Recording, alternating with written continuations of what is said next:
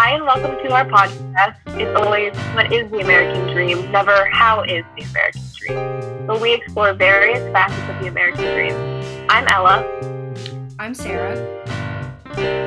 I'm Ken. And I'm Jacob.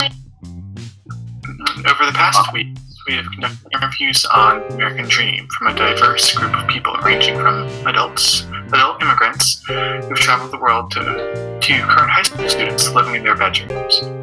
Our interviews were structured around the wonder of how some people perceive the American dream in today's society.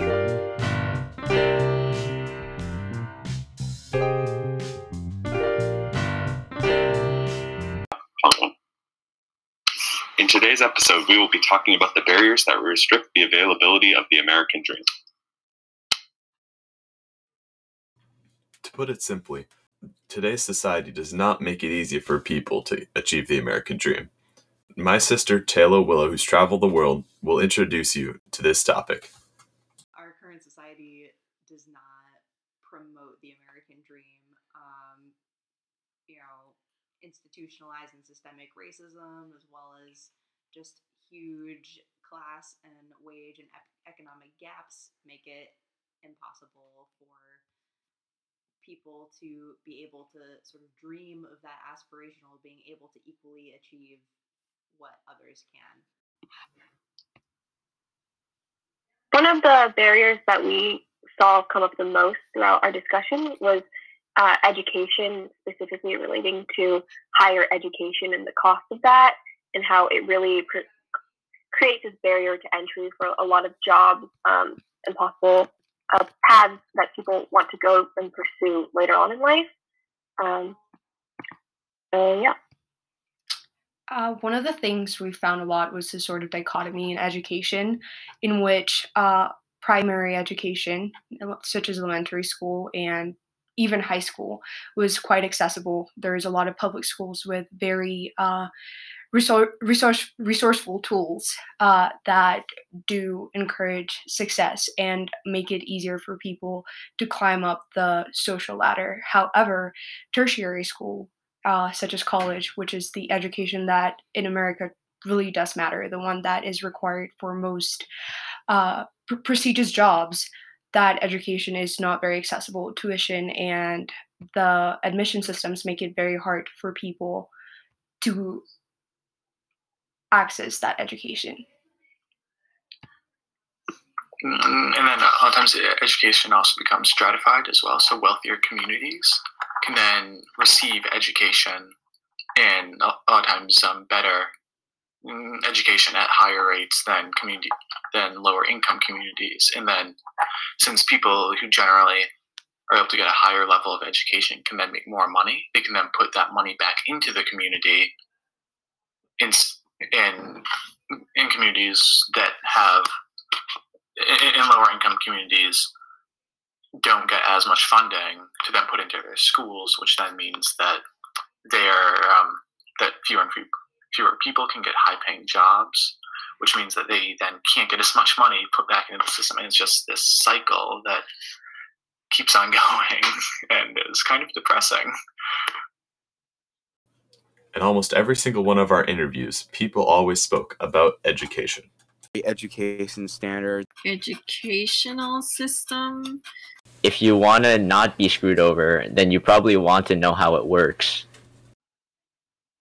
Not to mention, there's like a kind of, um, I guess, safety net um, for families who are more like middle class or higher income uh, are able to provide like a safety net for their children while they're in school, um, where there's like less stress and less things to worry about. In um, contrast to a lower income family, which can't provide that same safety net and can't um, support the student as much as they're going through school. So it becomes both an issue of like school districts as well, um, like how how much support you're getting from both the school itself, like in terms of how good the education is, as well as like home and family life, um, and how that those two are both like really in, interconnected in terms of um, uh, the barriers that they pose onto students and just like achieving the American dream.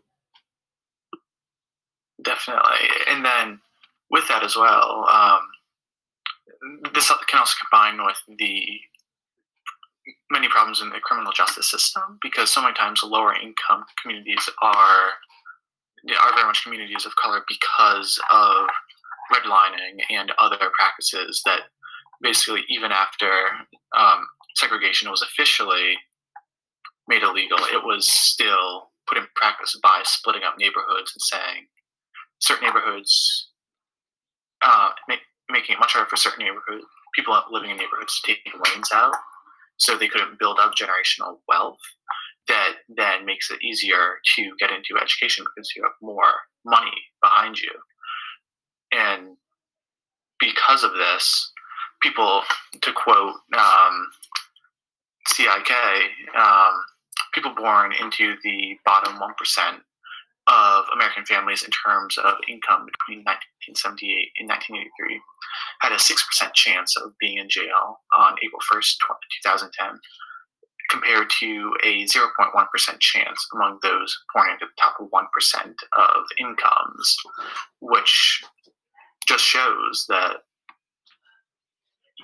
like both education and the criminal justice system can or not even can be are huge barriers to the American dream. And, and I wonder, Jacob, do you have any? Yeah, and add on, yeah, to add on to what Finn said earlier, uh, if if someone goes to jail in a poor income community, it makes that community more more not as well off, more uh, impoverished, and have less like in a family like they would have a role model just taken away. And as Finn was saying earlier, it's like a cycle. Once you start the cycle of the criminal justice system and how it's rigged against poor communities, it just keeps on going and makes communities and families more poor and more unhappy with their life. And add on to what Finn was saying, I think the entire criminal justice system is a cycle, as he said. Uh, in poor income communities, people who get into jail negatively impact their family and communities like income and and gets in a in a in a typical household, a role model would be stripped away from a family that would really need it and an income source from a family that doesn't have any other option. And I think it's also it just keeps going back into that feeds into that cycle. Mm, and then additionally, like our just in general, our criminal justice system is predisposed to locking up and murdering people of color and lower income people, as we've seen countless times. And this is something that we have to hope changes and have to do something about. But as of now, it restricts the American dream to basically white upper class people because if you can, if you feel as though you can live in safety and rely on services that are provided to you, then it, it makes everything so much easier instead of having to worry about are you going to be murdered for calling for help. It's quite,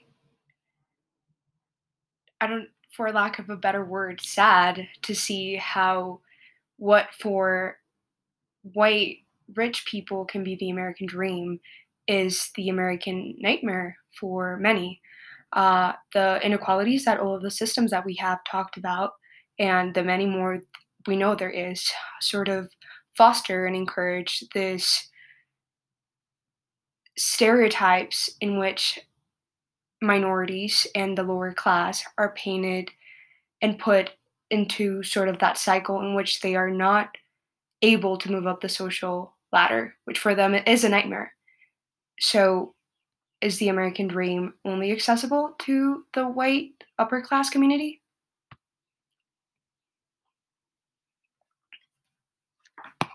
I think that the American dream really is only truly accessible to white upper class um, communities.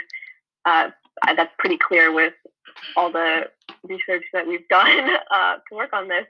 Um, but I, al- I also think that it's important to recognize the fact that these systems, which restrict the American dream for um, uh, lower income communities or communities of color, um, they really benefit. They truly, really, really benefit um, white upper class communities, and so that's why um, it's hard to I think rec- like realize um, that your privilege is built on um, the oppression of others, and that is one of the things that definitely needs to happen in order for the American dream to become something that's more accessible to everyone.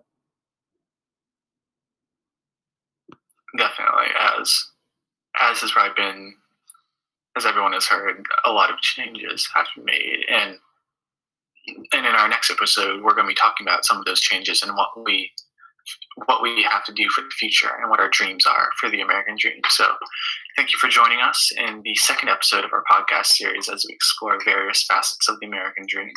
We hope you enjoy and stick around for our final episode.